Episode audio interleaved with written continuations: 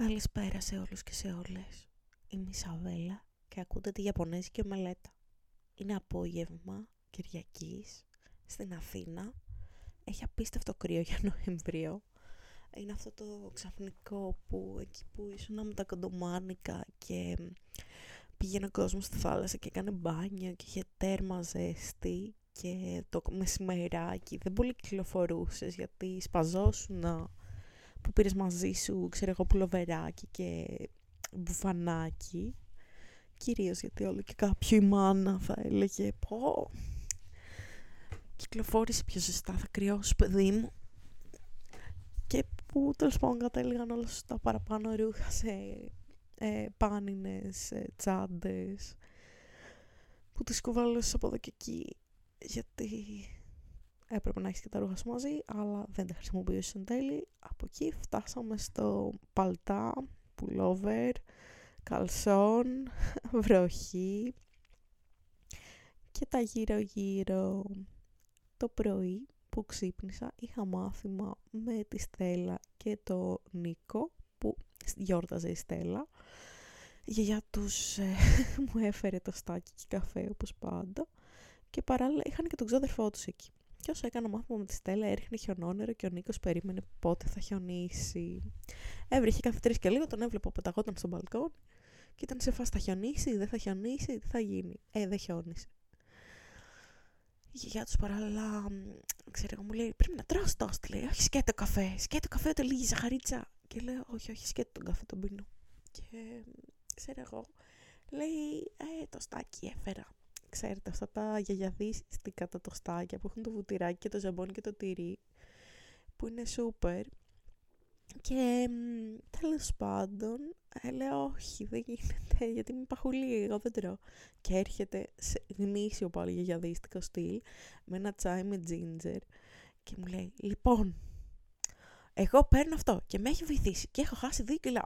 Ε, και μου δίνει την ταμπελίτσα και δύο φακελάκια και λέει θα το πάρεις κι εσύ, θα πας να το παραγγείλεις από το κέντρο και μετά θα χάσεις κι εσύ δύο κιλά. και ήμουν σε φάση ευχαριστώ πολύ, ξέρω εγώ. Και πήρα τα φακελάκια του τσαγιού και λοιπά, αλλά ναι, ελπίδα καμιά φυσικά για απώλεια βάρους, γιατί όσο λέω ότι είμαι χοντρή και στο καμπάκι τσακίζω και ευσύ και στο γάμο τρώω μέχρι τελικής πτώσεως, ελπίδα δεν υπάρχει, να σας πω. Παρ' όλα αυτά, εντάξει, ας πούμε, ήταν πολύ cute αυτό που έκανε η γιαγιά τους. Ε, και ξέρω εγώ μου λέει πώς σε λένε Ισαβέλα λέω. Μου λέει α, Ισαβέλ, μάλιστα. Πολύ ωραίο όνομα. και μου σε φάση, οκ. Τέλος πάντων έκανα μάθημα με τα παιδάκια, γύρισα σπίτι ε, όπου ήταν ο Χάρης σε φάση θανάτου και μετά έφυγα για να κάνω μάθημα με τον Νίκο και τον Άλκη, που ήταν τα άλλα παιδάκια που τους έκανα μάθημα, όπου φυσικά ήταν εκεί πέρα χαμός. Ε, θέληκαν 30 λεπτά να φτάσω στο σπίτι τους και έτσι ψηλόβρεχε πάλι, αλλά αυτή τη φορά πήρα μπρέλα. Και πήγαινα κούτσα κούτσα, θα εξηγήσω γιατί γενικά Φτάνω σπίτι τους, ήταν αυτό που ο Νίκος αρχίζει το μάθημα και να μου λέει πόσο δεν διαβάζει πιάνο ο αδερφός του Άλκης και ότι πήγε να τον διορθώσει στις ασκήσεις γιατί παίζει ό,τι να είναι, αλλά ο αδερφός του άρχισε να φωνάζει και ήθελε τη μαμά του και ξέρω εγώ τι. Με τα πολλά πολλά ο Νίκος έπαιξε τα κομμάτια τέλος πάντων. που γενικά ο Νίκος έχει αρχίσει και διαβάζει πολύ, έχει φτάσει σε ένα καλό σημείο, παίζει αρκετά κομματάκια χαίρεται, έτσι. Του λέω, μην τα παίζεις βιαστικά, σημασία έχει, ξέρω εγώ, να ακούγονται όμορφα, όχι να παίζουμε, λες και μας κυνηγάει κάποιος. Και κάτσαμε πολύ παραπάνω ώρα. Είχαμε γύρω στα 45 λεπτά, κάτσαμε μία ώρα και κάτι. Φάγαμε λίγη από την ώρα του αδερφού του, αλλά γενικά ο αδερφός του είναι λίγο in denial.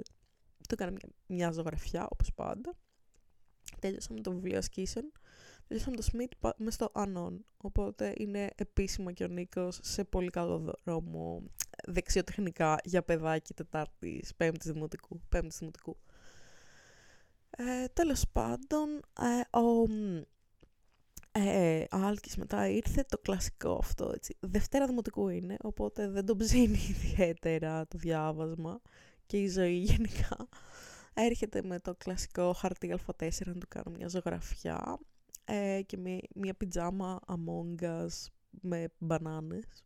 Ναι, τέλος πάντων, γιατί τα ξέρω Θεέ μου. Ε, και τέλος πάντων ε, αρχίζει, λέει θέλω να τελειώσω το βιβλίο ασκήσεων, παίζει ασκήσει τσάτρα πάτρα, κάτι ασκήσεις του τις κάνω skip γιατί δεν γινόταν να τις παίξει. Μετά λέει ο Νίκος που έχει φτάσει και αυτά, ε, φέρνει και τη μαμά του και λέει η μαμά του ναι ο Νίκος δεν τον αφήνει να παίξει πιάνο και μόνο που δεν κουβαλάει το πιάνο να φύγει και τέλος πάντων προσπάθησα να τους τα φτιάξω και μετά από όλο αυτό κάναμε το μάθημα, τελειώσαμε τα μάζεψα εγώ να φύγω και ήταν η γιαγιά τους εκεί και λέει πρέπει να τους επιβάλλεσαι, πρέπει να τους φωνάζεις. Και αν δεν εξηγήσεις ότι ξέρω εγώ είναι τέρμα αντιπαιδαγωγικό να φωνάζεις τα παιδάκια, ότι έχω δει τη μαμά τους να τους φωνάζει, αλλά δεν θα το έκανα εγώ αυτό ποτέ φυσικά. Και για τη μητέρα του καλό θα ήταν να μην το κάνει, αλλά απ' την άλλη ξέρω ότι τα παιδάκια μπορεί να είναι πάρα πολύ ζώρικα ειδικά όταν τα έχεις 24 ώρες 24 ώρο και ξεσαλώνουν γιατί στους γονείς δεν τους φοβούνται από ένα σημείο και μετά, ενώ σε καθηγητές κάπως μπαίνει σε βασμό στη μέση το ότι δεν σε ξέρουν τόσο και δεν είναι τόσο κουκουρούκου, θα έλεγα. Και τέλος πάντων, εκεί πέρα, μετά... δεν ήρθε φυσικά η μητέρα μου να με πάρει κατευθείαν, οπότε το πήρα λίγο με τα πόδια. Μιλήσαμε με τη Γιώτα και με τη ζωή. Ε, με τη Γιώτα λέγαμε κυρίως για το κρύο της Αθήνας, το ότι ε, πώς είναι σε σχέση με την Κοζάνη που είναι αυτή, γιατί χτες χιόνισε αμύντιο και Κοζάνη και δηλαδή εδώ πέρα βρέχει και εκεί πέρα χιονίζει ας πούμε και είναι απλά ακραίο. Μου είπε και η Ιωάννα, η φιλόλογος από το σχολείο, που μιλάμε ακόμα, ότι χιόνισε Αμύνταιο και Φλόρινα και είναι trash γιατί είναι τέρμα στρωμένο, είναι σαν αυτό το snow day της Αθήνας, το ετήσιο που κλείνει το πάντα και αποκλείεται ο κόσμος στην Αττική Οδό. Ε, εκεί πέρα ήταν φάση, ε, πώς το λένε, ε, classic ε, Κυριακή Νοεμβρίου. Οπότε, yay. Μετά ήρθε να με πάρει η μάνα μου από κάπου και γύρισα σπίτι να ηχογραφήσω αυτό το τίμιο podcast. Να πω σε αυτό το σημείο ότι χτες εγώ είχα μεταπτυχιακό φυσικά, ήταν ε, το μάθημα μεθοδολογίας που είναι από τα πιο βαρετά, αλλά κάπως ο καθηγητής το κάνει πολύ ενδιαφέρον, αν και βαρετό μάθημα. Εγώ κοιμόμουν όρθια όπως πάντα, αλλά ξύπνησα, πήρα ξέρω ένα καφέ, πήρα δεν ξέρω τι άλλο πήρα, να πιω, να φάω, γενικά χλαπάκιασα. Και μετά γυρνώντας από το μάθημα γύρισα σπίτι όπου ήταν να ετοιμαστώ γιατί είχαμε να πάμε σε ένα γάμο στη μέση του πουθενά της ξαδέρφης μας της Λίνας. Ε, γενικά, η ξαδέρφη Λίνα είναι δεύτερη ξαδέρφη. Ε, η θεία Βαγγελίτσα μένει πανόραμα βούλας, σχετικά κοντά μας, αλλά είναι ας πούμε πρώτη ξαδέρφη με τη μαμά. Ε, και δεν έχουν και τις καλύτερες επαφές, είναι του ύψους του βάθους. Η θεία έχει τρία παιδιά, τον Άρη, τη Λίνα και την Αλεξία. Η Αλεξία παντρεύτηκε πρόπερση, έκανε ένα παιδί μένει μόνιμα στην Καρδίτσα, αποφάσισε να εγκαταλείψει την Αθήνα για να γίνει καρδιτσιώτησα all the way με τον σύζυγό της. Τώρα γι' αυτό δεν ξέρω, δεν έχω να απαντήσει κάτι. Ε, είναι στις πόλεις που είναι ok, αλλά δεν ξέρω αν θα παρατούσα τη ζωή στην Αθήνα ή στη Θεσσαλονίκη ή στο Βόλο για να πάω καρδίτσα. Δηλαδή θα ήταν επιλογή πιο κάτω, ας πούμε, από τις main επιλογές μου. Α, χωρίς αυτό να είναι προσβλητικό, ας πούμε, για όποιον μένει εκεί πέρα, είναι αισθητικό το θέμα για μένα ότι, εντάξει, πώς, ε, τι, τι μέρες αρέσει να βγαίνεις, ε, τι θες περίπου να έχει μια πόλη για σένα; Γιατί για μένα είναι πολύ σημαντικό, ας πούμε, να έχει υλικά σχεδίου και blogs γραφικής και τέτοια που κάποιος θα πει τι παπαριές λες, κοπελιά. Ή σινεμά, ή δεν ξέρω.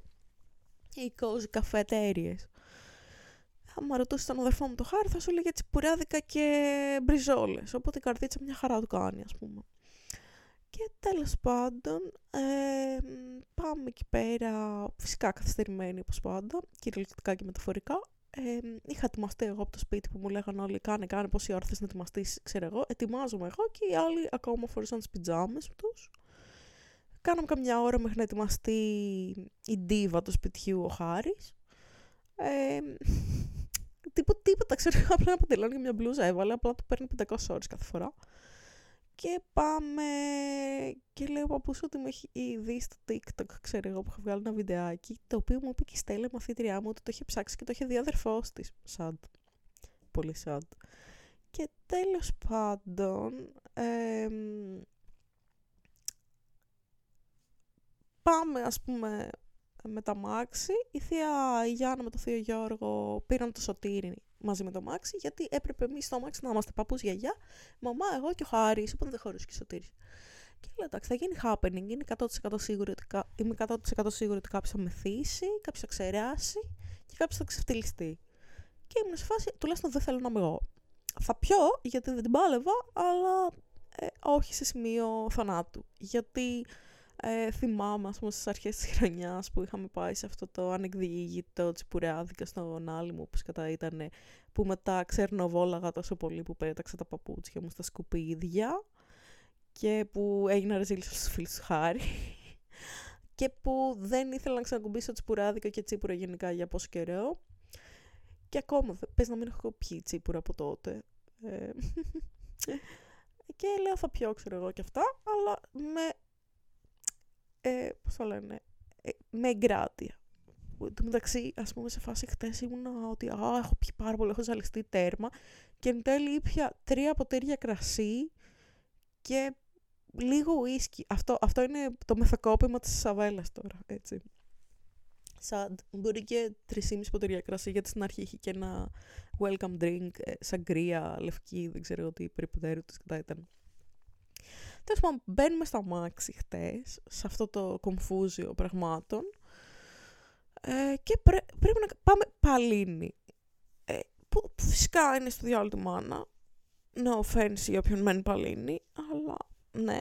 Ε, χωρίς να ξέρουμε πώς θα πάμε, GPS κλασικά. Και πάμε εκεί πέρα από τη Βάρη Σκορπίου. Ε, σε αυτό το δρόμο να πω ότι δεν έχει τίποτα, μόνο κάτι ταβέρνες με ψητά τζάμπο και κάτι συνοικιακά μαγαζιά που δουλεύουν μόνο με e-food, θεωρώ. Πάμε από εκεί πέρα τέλος πάντων, η μάνα μου διαρκώς παράνοια, ο παππούς με τη γιαγιά ψήλο ήρεμη αλλά να λένε και κάτι ό,τι να ανατάκες. Ο Χάρης να βάζει random σταθμούς στο ραδιόφωνο, κάτι σκυλάδικα ε, ό,τι να είναι και να κοροϊδεύει και να οδηγεί φυσικά. Ο Χάρης το οδηγούσε.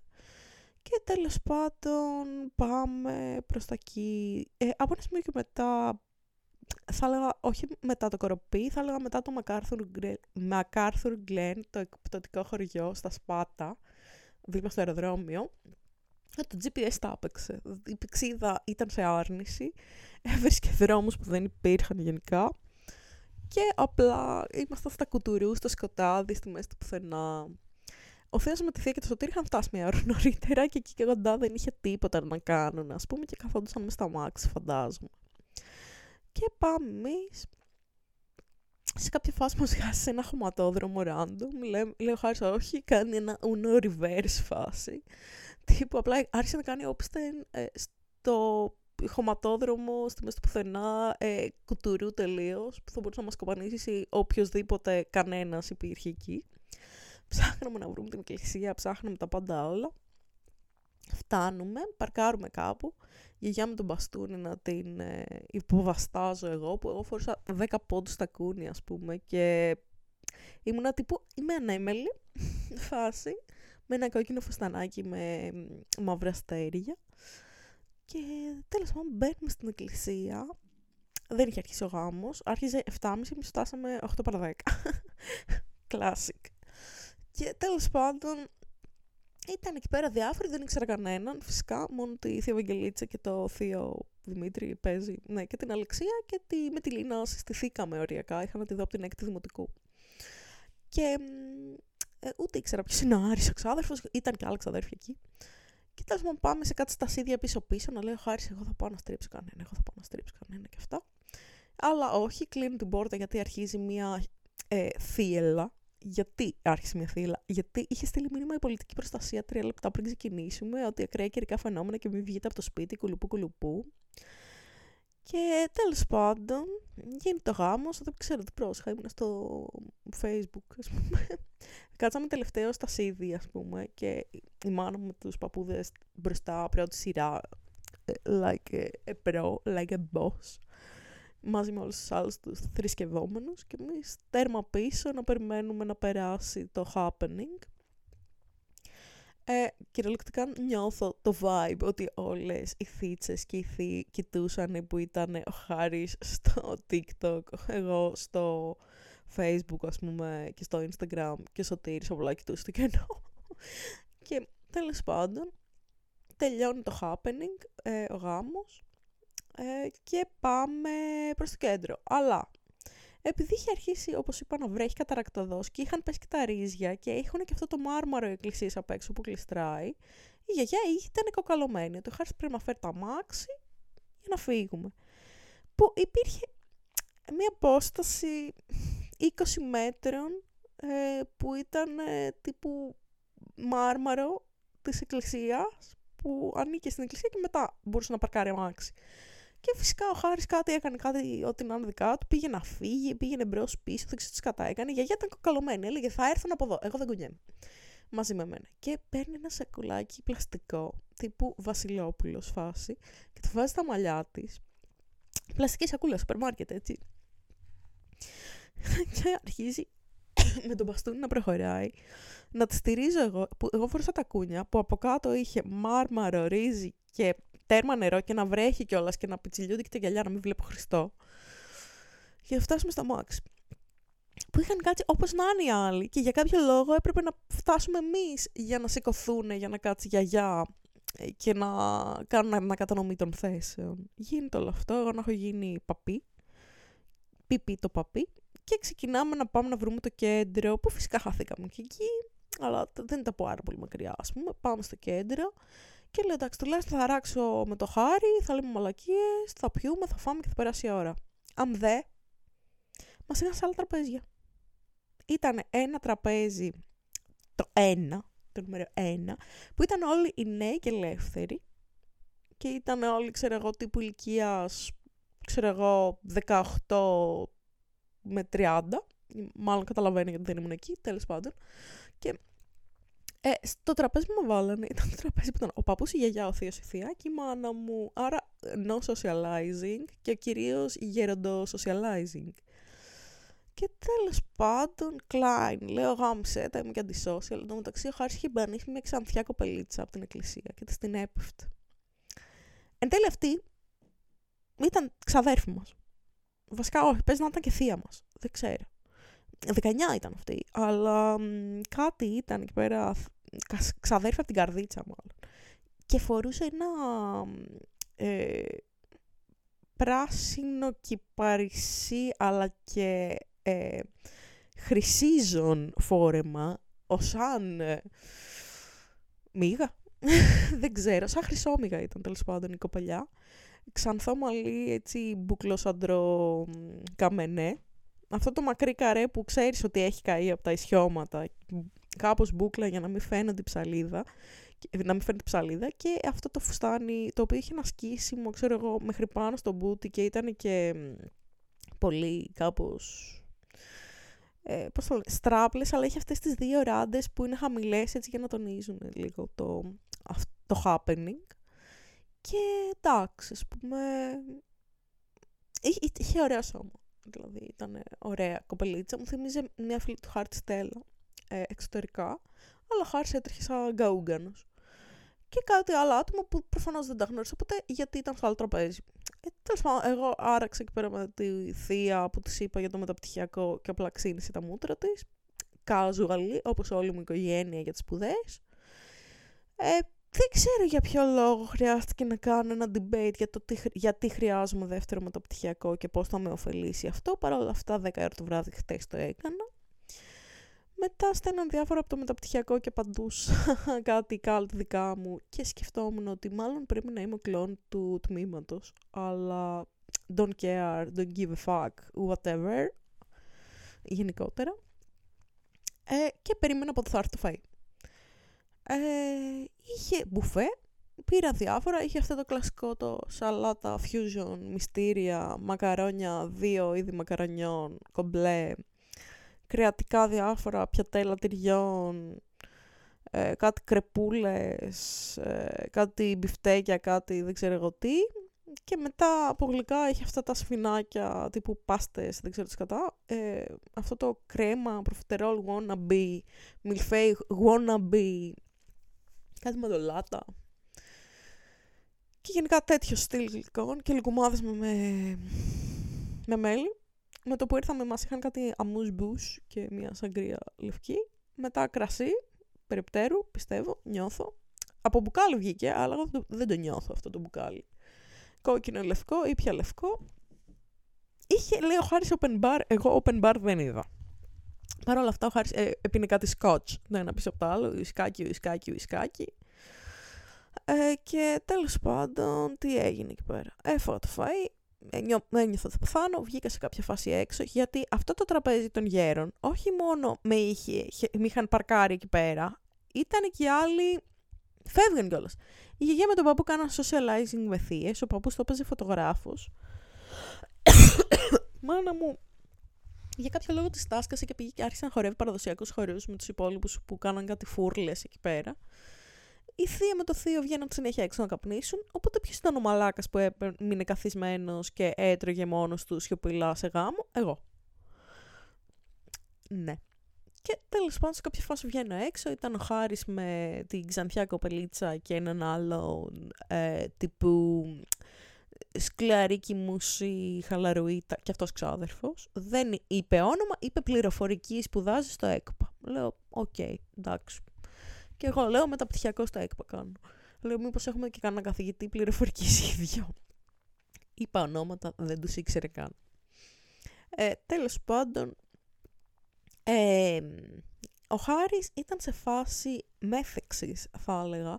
Δεν ξέρω πόσα ουίσκια είχε πιει και ήταν αυτό το είμαι κοινωνικός, λέω αστεία, αλλά είμαι και λίγο αλλούνταλού. Ε, Σωτήρης αλλούνταλού μόνιμα, είχε αυτό το τύπου αφησέ με, γενικά ο Σωτήρης είναι κακιασμένος μεθυσμένος. Ε, γενικά είναι κακιασμένος, αλλά ναι. Ε, στο μεθοκόπημα είναι χειρότερος. Δηλαδή πίνει τον κόλλο του και πας να του πεις ρε μαλάκα θα ξεράσεις, ξέρω εγώ θα, θα πας γαράνεις και είναι αυτός ο τύπος ο οποίος σφίγγει και τα δόντια και είναι κακιασμένος και μπορεί να τσακωθεί και με κάποιον και να χτυπηθεί κιόλας. Κυρίως με το χάρι. Αλλά εντάξει, λέω δεν θα ασχοληθώ, έτσι κι αλλιώς ο Σωτήρης είναι θέαμα από μόνος του, κλόουν, οπότε α, θα τον αφήσω να ξεφτυλιστεί. Don't care. Εν τέλει δεν έφτασε σε σημείο ξεφτύλας. Και γύρισα μέσα που αρχίσαν και το κάνουν εντελώς πάρτι και βάζαν Britney Spears και δεν ξέρω τι και Ricky Martin και χορεύαν όλοι μαζί, που ήταν ok, nice. Και φυσικά η μάνα μου ως γνήσια μοσχάρα, να πω, όχι γουρούνα, μοσχαρογούρουνο, ε, φυσικά, ε, λέει, α, εσύ θα γυρίσεις με τους θείους. λέει που θα γυρίσει νωρίτερα και εμείς θα γυρίσουμε όταν θέλουν τα παιδιά. Λέω, OK, okay, ας πούμε, φυσικά κάθομαι όλο το βράδυ μόνος μου, ας γυρίσω και μία η ώρα από το γάμο. Ε, δεν γαμιέται. Έφαγα τα γλυκάκια, γύρισα με τους θείους, οι θείοι χάθηκαν κάπου ε, το GPS ήταν σε άρνηση, μπήκα Αττική Οδό, βγήκα Αττική Οδό, κάναμε κάτι κύκλους σε κάτι sketchy μέρη που μόνο οι σατανιστές της Παλλήνης θα κυκλοφορούσαν. Ε, και τέλος πάντων φτάνουν σπίτι, φτάνουνε σπίτι μου, με γυρνάνε, πάω εγώ να ανέβω από το σανσέρ, αρχίζει το σανσέρ να πέφτει επικίνδυνα. Δηλαδή, τύπου, έφτασε τρίτο όροφο και κάνει πτώση και πάει δεύτερο. Ανεβαίνει πάλι, ξέρω εγώ, δεύτερο, πτώση πάει πρώτο και μετά ανεβαίνει μέχρι πάνω. Αλλά ήταν αυτό που λες, εντάξει, από ένα σκηνή κρέμα θα πεθάνω. Και η πλήρη κατάθλιψη, ε, η πλήρης κατάθλιψη, ανιδονία, αναισθησία, όπως θέλετε πείτε το, που έπεφτε το ασανσέρ και ήμουν σε φάση, εντάξει, δεν γαμιέται, θα πεθάνω. Ωραία, nice. Και απλά τελικά έφτασα στον τέταρτο, ε, που μένω, ε, βγαίνω από το σανσέρ, ξεκλειδώνω και λοιπά. Μου είχε δώσει μόνο μου κλειδιά γιατί είχα ξεχάσει να πάρω τα δικά μου. Ε, οπότε μου είχε πει να μείνω ξύπνια να τους ανοίξω όταν γυρίσουν. Παίρνω τηλέφωνο τη μάνα μου γραμμένη, παίρνω το χάρι του, λέω το και το με το σανσέρ έχει το νου σου. Καταλαβαίνω ότι είναι αλλού. Ε, πάω στο δωμάτιό μου να βγω εκεί πέρα αερόθερμα αυτά, βάζω κανένα βίντεο στο YouTube να χαζέψω. Μιλούσα νομίζω με τη ζωή, λίγο και με τη Γιώτα, δεν ξέρω, ήταν τέτοια φάση μυστήρια έβλεπα κάτι βίντεο, ένα βίντεο της Βασιλικού έβλεπα, δεν θυμάμαι, και με ψηλοπήρε ο ύπνος. Βαρά ένα τηλέφωνο από το Χάρη που ήταν στο, ε, στο γάμο και μου λέει «Πού είσαι, σε ψάχνω μισή ώρα» και του λέω «Σπίτι, με έφεραν νηθή, μπροστά σου έγινε αυτό». Και συνειδητοποιώ ότι έχει πιει πέρα από κάθε όριο μαλακίας, όπως πάντα. Και ε, τίποτα, εν τέλει, απλά Γυρνάω, ξέρω εγώ, πλευρό και ξανακοιμάμαι και αρχίζουν και βαράνε κουδούνια όταν φτάσανε κατά τις 3.30. Σηκώνομαι και το μεταξύ κάνανε αυτό το ε, που είναι αλλεπάλληλα τα κουδούνια που κάνει, ξέρω εγώ, ντριν και μετά το ξαναπατάς και είναι συνεχόμενο. Και δεν το κάνεις επειδή κόλλησε το κουδούνι, το κάνεις, δεν ξέρω, για σπάσιμο στον άλλον. Μπορεί και να με το χτυπούσαν κανένα πεντάλεπτο και να μην άκουγα βέβαια. Και πάω και βλέπω τη μάνα μου να έχει ένα ύφος τύπου. Α, δεν το πιστεύω, το παιδιά μου πάλι. Και λέω, εντάξει, μην βαράτε και αυτά. Τα κουδούνια ε, ήρθα να ανοίξω. Η γιαγιά με ύφος κατάθλιψης να λέει: Ο Χάρης ξερνάει στην αυλή είναι εντελώς μεθυσμένα και τα δύο και ξερνάει στην αυλή. Τέτοια ντροπή. Ο παππούς τίποτα, Κλάιν, δεν ξέρω, νομίζω δεν είπε τίποτα. Ε, και λέω εντάξει, okay, πάω για ύπνο. Και αρχίσαν να φωνάζουν στο χάρι που με θοκόπησε και λέω: Μπορείτε να κάνετε ησυχία γιατί λέω το πρωί έχω μάθημα και αυτά. Και απλά έπεσα, ξέρει, σαν πτώμα. Και ξύπνησα κατά τι 8 το πρωί μόνη μου γιατί είμαι καημένη. Ε, και εντάξει, πριν πάω στο μαθήματα κανόνισα όποιον μπορεί να τον φωτογραφίσω από εβδομάδα, γιατί ναι, ας πούμε, πρέπει να συνεχίσουν αυτές τις φωτογραφίσεις. Τέλος πάντων, τι άλλο έγινε εν τέλει. Αυτά στο γάμο. Πιο πολύ σπάστηκα που πήγαν τα αδέρφια μου σε άλλο τραπέζι. Αυτοί δεν έφταιγαν που τους βάλαν σε άλλο τραπέζι η θεία και όποιος κάνει το οργανόγραμμα του γάμου, ας πούμε. Αλλά σπάστηκα που δεν ήρθαν το πέντε λεπτά, δεν σκέφτηκε κανένας ότι ρε μαλάκα αυτή, ξέρω εγώ, είναι σαν την καλαμιά στον κάμπο μόνη της, ας τη κάνουμε παρέα. Οπότε, εντάξει, ε, ναι, μου τη στα νεύρα που όταν είμαστε μαζί είναι κομπλέ και όταν είναι με κόσμο τύπου γκομανίτσες που θέλουν να πουλήσουν μούρι, ε, το παίζουν και καλά ειρωνική και καλά με και καλά πιο cool και καλά δεν ξέρω εγώ τι. Αλλά το καταλαβαίνω γιατί είναι αυτή η ηλικία εκεί πέρα μέχρι θα έλεγα 14-24 που είναι όλοι edgy lord και είναι στη φάση τύπου δεν ξέρεις πώς έχω περάσει εγώ, είμαι πάρα πολύ ζώρικος, δεν μπορείς να φανταστείς τι έχω πάθει και «Α, μίλω μου και εσύ πανέξυπνη ηλίθεια». Αυτό το πανέξυπνη ηλίθεια το έκανα ο Άγγελος τέρμα, έτσι. Ότι α, η Σαββέλα έχεις πάρει πάρα πολλά πτυχία και είσαι τόσο ταλαντούχα, αλλά τόσο αργόστροφη όμως. Πώς γίνεται. Ενώ έχω τόσο χαρισματικός. Το είχε πει κιόλας σε κάποια φάση του λέω ρε μαλακά, εντάξει, ξέρω εγώ πήγαινε πάρει τουλάχιστον ένα proficiency, κάτι ας πούμε, γιατί στο μεταπτυχιακό δεν ήθελε να πάρει... Ήταν 10 χρόνο προπτυχιακού και ήθελε να κάνει μεταπτυχιακό. Και λέω πρέπει να ξέρω, κάνεις κάτι, δεν θα σε πάρουν για τους ωραίους. Και λέει, Εγώ τα αγγλικά τα παίζω στα δάχτυλα, λέει. Ένα μήνα να κάνω, λέει, μάθημα. Και πάω και δίνω proficiency. Και τώρα πάω και δίνω μόνος μου. Meanwhile, ο Άγγελος δεν έχει το lower. Τέλος πάντων. Και λέει και εσύ που το πήρες δεν ξέρεις να μιλάς αγγλικά. Και λέω, Ε, εντάξει, η αλήθεια είναι ότι από τα 15 μου έχουν περάσει πολλά χρόνια από τότε που πήρα το proficiency. Και μου λέει, ε, Αυτά είναι χαρτιά, τυπικούρες. Εσύ δεν ξέρεις να λες τίποτα. Λέω, Ε, ναι, λέω, μου το δώσανε τζάμπα. Μου θυμίζει αυτό και οι καθηγητές μου στη φιλοσοφική. Ε, το έλεγα στη ζωή αυτό. Ότι οι καθηγητές εκεί είχαν αυτό το τουπέ, το υφάκι για σπάσιμο νεύρων που σου έλεγε Ποια είσαι εσύ, γιατί είσαι εδώ, δεν θα περάσει το μάθημά μου. Ε, με τι βαθμό έχεις τα μαθήματά μου; Και του λέει 10, γιατί δεν σε ήξερε ποτέ. Τα μαθήματα είχαν γελία θέματα και βασιζόντουσαν κυρίως σε εργασίες που έκανες που του τις διόρθωναν στο μάθημα του οι μεταπτυχιακοί του φοιτητές και οι διδακτορικοί και δεν είχε ιδέα ποια είσαι, δεν είχε ιδέα τι μάθημα έκανε, δεν είχε ιδέα για τίποτα στη ζωή. Ήταν η επιστήμη του ίσως ή ε, από που άρπαζε χρήματα πιθανότατα και δεν είχε ιδέα, ας πούμε, ούτε ποιος ήσουν, ούτε αν ήσουν καλός ή κακός φοιτητής, αλλά προσπαθούσε να σου πουλήσει μούρη εκείνη την ώρα, ενώ παράλληλα σου έκανε shaming και σε τραμπούκιζε και σε εκφόβιζε βασικά, ε, χωρίς να έχει ιδέα σε ποιον απευθύνεται. Έτσι και ο Άγγελος, ξέρω εγώ, ε, προσπαθούσε με το ένα χέρι να πείσει ότι ω, πόσο καλή είσαι και πόσο ταλαντούχα και από την άλλη να πει ναι, αλλά είσαι ηλίθεια χωρίς φυσικά να ε, συνειδητοποιεί όντως σε ποια απευθύνεται, γιατί όταν το γουστάρεις τον άλλο θα κάνεις και μία και δύο και δέκα υποχωρήσεις και θα πεις τάξη είπε τη μαλακία του, αλλά τον θέλω, δεν θα κάτσω να θυσαγωθώ μία, δύο, δέκα. Αλλά είμαι το άτομο που άμα την εντέκατη φορά θα τσακωνόμουν με τρόπο που θα το άφηνε το άλλου ε, ψυχικά τραύματα που θα έπρεπε να συζητήσει με τον ψυχολόγο του.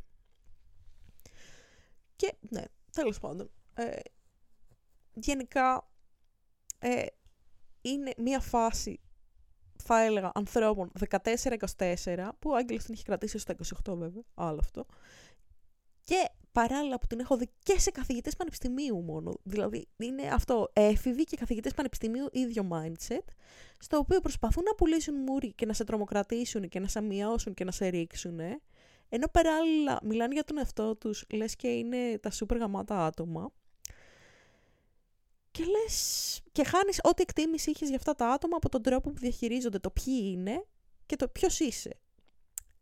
Και τι εννοώ, ας πούμε, όταν βλέπω ένα καθηγητή πανεπιστημίου, ο οποίος λέει πόσο γαμάει και πόσο ταλαντούχος είναι και πόσο τυχερή είμαι που τον έχω καθηγητή και δεν ξέρω εγώ τι, και προσπαθεί να με ρίξει και να μου πει πόσο ηλίθια είμαι και πόσο υπό είμαι, δεν τον εκτιμάω.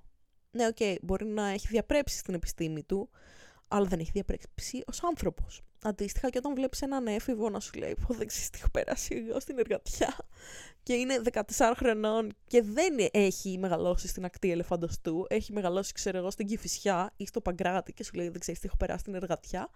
Καταλαβαίνεις ότι είναι ένας έφηβος, ο οποίος εκείνη τη φάση είναι στο Now Watch Me face και κοιτάξτε πόσο κακόμενος είμαι και θα το ξεπεράσει κάποια στιγμή όταν συνειδητοποιήσει ότι όντως υπάρχουν δύσκολες καταστάσεις στη ζωή και δεν έχει δει τίποτα από τις δύσκολες καταστάσεις. Και όταν αρχίσει και βλέπει αντίστοιχα εφήβους να λένε τις παπαριές τους και να τον κουράζει αυτό. Και να πει, Όχι, ρε μαλάκα, αυτά έλεγα και εγώ τότε. Ε, ε ενώ οι καθηγητές πανεπιστημίου δεν την ξεπερνάνε αυτή τη φάση μαλακίας, πιστεύω. Ίσως, άμα βρουν κάποιο καθηγητή που είναι σε πιο καλό πανεπιστήμιο από αυτούς, και του την πει αυτός. Αλλά μετά δεν ξέρω, νομίζω συμπλεγματώνονται χειρότερα για τους φοιτητές τους. Τέλος πάντων, θεωρεί συνωμοσίε. Ε, και τέλος πάντων, τα αδέρφια μου χτε είχαν μια παλινδρόμηση και πέρασαν πάλι στη φάση εφηβεία τύπου. Τι θα μου πεις κοριτσάκι. Αλλά δεν ασχολήθηκα πολύ. Τους άφησα να λένε τις πίπες τους και γύρισα πίσω στο φαΐ τότε γι' αυτό και μετά όταν γύρισαν σπίτι, αυτοί έγιναν ντύρλα, επειδή το πολύ είμαι cool και δεν ξέρω εγώ τι και μιλάω στις γκομενίτσες, αλλά πίνω και τα ουισκάκια και δεν τα σηκώνω κιόλας, δεν τους πήγε καλά. Γι' αυτό ξέρω να κόπησαν κιόλας. Γελάω σατανικά. Χαχα. Και τέλος πάντων, αυτά έγιναν σε αυτό το γάμο και σε αυτό το show. Παράλληλα, να πω ότι οριακά μπαίνει Δεκέμβριος. Εγώ Ιανουάριο τέλη ή αρχές Φεβρουαρίου, δεν ξέρω τι θα αποφασίσει η γραμματεία της καλών τεχνών, δείχνω διπλωματική, στην οποία θα έπρεπε να έχω 1000 ευρώ στην άκρη για τα τυπώματα. 1000 ευρώ χωρίς υπερβολή, έτσι. Γιατί η καθηγητής φωτογραφίας είναι ο λίγον τι περίεργος και Καλά, η μάνα μου φωνάζει από πίσω το χάρι για το πόσο είχε, ξέρω εγώ και αυτά. Α ακουστούν όλα αυτά στο podcast. Τη έχω πει όταν κλείνει την πόρτα μου να μην μιλάει τόσο δυνατά. Τέλος πάντων, ε, επειδή ο καθηγητής φωτογραφίας έχει αυτή την πεποίθηση ότι είμαστε όλοι ματσό και ότι μία πτυχιακή στην καλών τεχνών που δεν θα πουλήσω τις φωτογραφίες μου, damn it, πρέπει να κοστίσει 1000 ευρώ, εγώ θεωρώ ότι πρέπει να μαζέψω 1000 ευρώ όχι γιατί θα τα δώσω, αλλά εν δυνάμει ε, πρέπει να υπάρχουν γιατί μπορεί αυτός ο άνθρωπος να κάνει σκηνικό γιατί ας πούμε τα τύπωσα σε έτσι και όχι σε γιουβέτσι τα φωτογραφικά μου πράγματα. Και τέλος πάντων ε, έπρεπε να είχα 1000 ευρώ. Έχω ξέρετε πόσα έχω σήμερα, ημέρα Κυριακή που πληρώθηκα 40 ευρώ από τα ιδιαίτερα έχω 110. Μου πεις γιατί; Θα πω ότι ε, θα έχω άλλα 500 πιστεύω τώρα μέσα στις επόμενες μέρες για, α, από τρόπους χύψη που μαζεύω κάθε μήνα. οπότε θα έχω 610 ευρώ. Και πού μαζεύονται τα άλλα 390 ερωτώ μέχρι τέλος Ιανουαρίου. 390 ευρώ συν ότι θα πάω Πράγα. Συν ότι κάποιος θα έλεγε ιδανικά να έχω μαζέψει και για τη δεύτερη δόση του μεταπτυχιακού. Λέω εγώ τώρα. Άρα όχι 390. Άρα πολύ περισσότερα.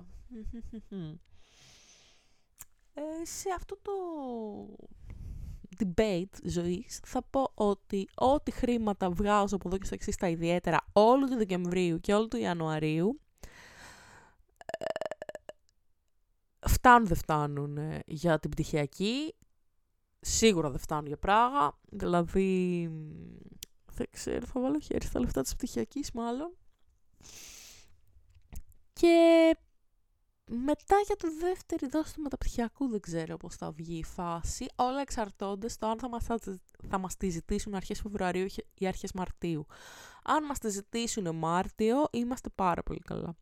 Αν μας τη ζητήσουν Φεβρουάριο, not so nice bro. Και πάλι εξαρτάται από το πόσα λεφτά θα φύγουν για την πτυχιακή. Γιατί; Ο Χρήστος ο εκδότης είχε βρει τρόπο σε, ας πούμε, να κάνω πιο φτηνά τυπώματα και να είναι γύρω στα 200 ευρώ. Πες ότι δεν θα είναι 200, θα είναι 300. Άλλο 300, άλλο 1000. Γιατί άμα περισσέψουν 700, φυσικά θα πάνε στο μεταπτυχιακό, φυσικά θα πάνε σε άλλες υποχρεώσεις και φυσικά θα καλυπτούν τρύπες. Και θα μου πεις,